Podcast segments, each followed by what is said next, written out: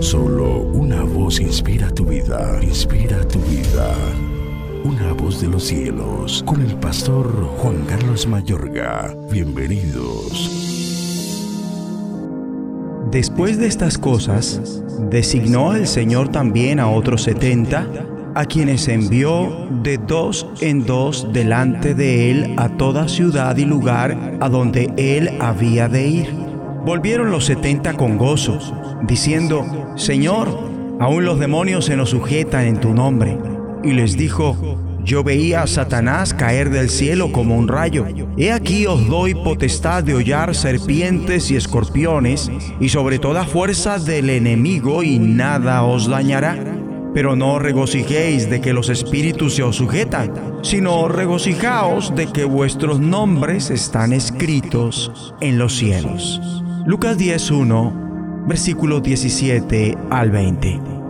En equipo es mejor el Omnipotente alguna vez declaró que por su poder uno haría huir a mil y dos a diez mil. Y el Espíritu mediante el escritor de Eclesiastés lo potencia al decir, mejor son dos que uno, porque tienen mejor paga de su trabajo, porque si cayeren, el uno levantará a su compañero. Pero hay del solo que cuando cayere no habrá segundo que lo levante. Y si alguno prevaleciere contra uno, dos le resistirán. Con todo, Amós, por el mismo espíritu, aportaría una condición imprescindible para este ministerio en grupo. ¿Andarán dos juntos? Se pregunta. Si no estuvieren de acuerdo, Cristo enseñó la autoridad espiritual con la que contaban dos personas piadosas que estuvieran de acuerdo cuando dijo, si dos de vosotros se pusieren de acuerdo en la tierra acerca de cualquiera cosa que pidieren, les será hecho por mi Padre que está en los cielos, porque donde están dos o tres congregados en mi nombre, allí estoy yo en medio de ellos. A los profetas de Cristo se les instruye a profetizar dos o tres en cada reunión y que los demás juzguen. En último término, en el tiempo que vengan los últimos días del testimonio del Omnipotente sobre este planeta, Él levantará a dos testigos, no a uno solo, que hablarán su palabra y exhibirán su poder delante de las naciones. Evidentemente, en todos estos casos, el Omnipotente no llamó ni comisionó a una sola persona que sea ley para sí misma. Y esto en verdad ha probado ser así, aún en el ministerio de batalla espiritual. Siempre llama a personas para que la ejerzan en equipo, pese a que, como en el caso del apóstol Pablo, uno sea el líder más sobresaliente del mismo. Llama mucho la atención mirar a Pablo en su cargo de líder de equipo. Incuestionablemente era el jefe, bien que en algunas crisis cuando su grupo tuvo que ejercer el liderazgo, lo hizo. Se sujetó a la concertación del equipo.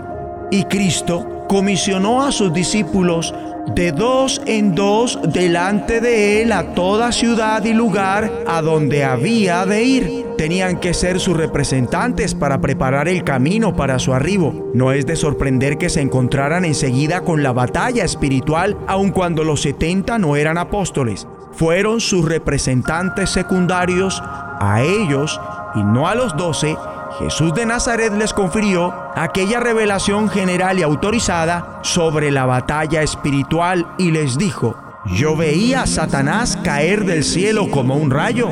He aquí os doy potestad de hollar serpientes y escorpiones y sobre toda fuerza del enemigo y nada os dañará. Vamos a orar de acuerdo. Padre nuestro que estás en los cielos, ayúdanos siempre a ser entendidos para hacer buen equipo en todo lo que tú quieres, cuando lo quieres y con quienes quieres. Y así no ser destruidos, sino permanecer firmes, perfectos y completos. En el nombre de Jesucristo. La voz de los cielos Escúchanos, será de bendición para tu vida. bendición para tu vida.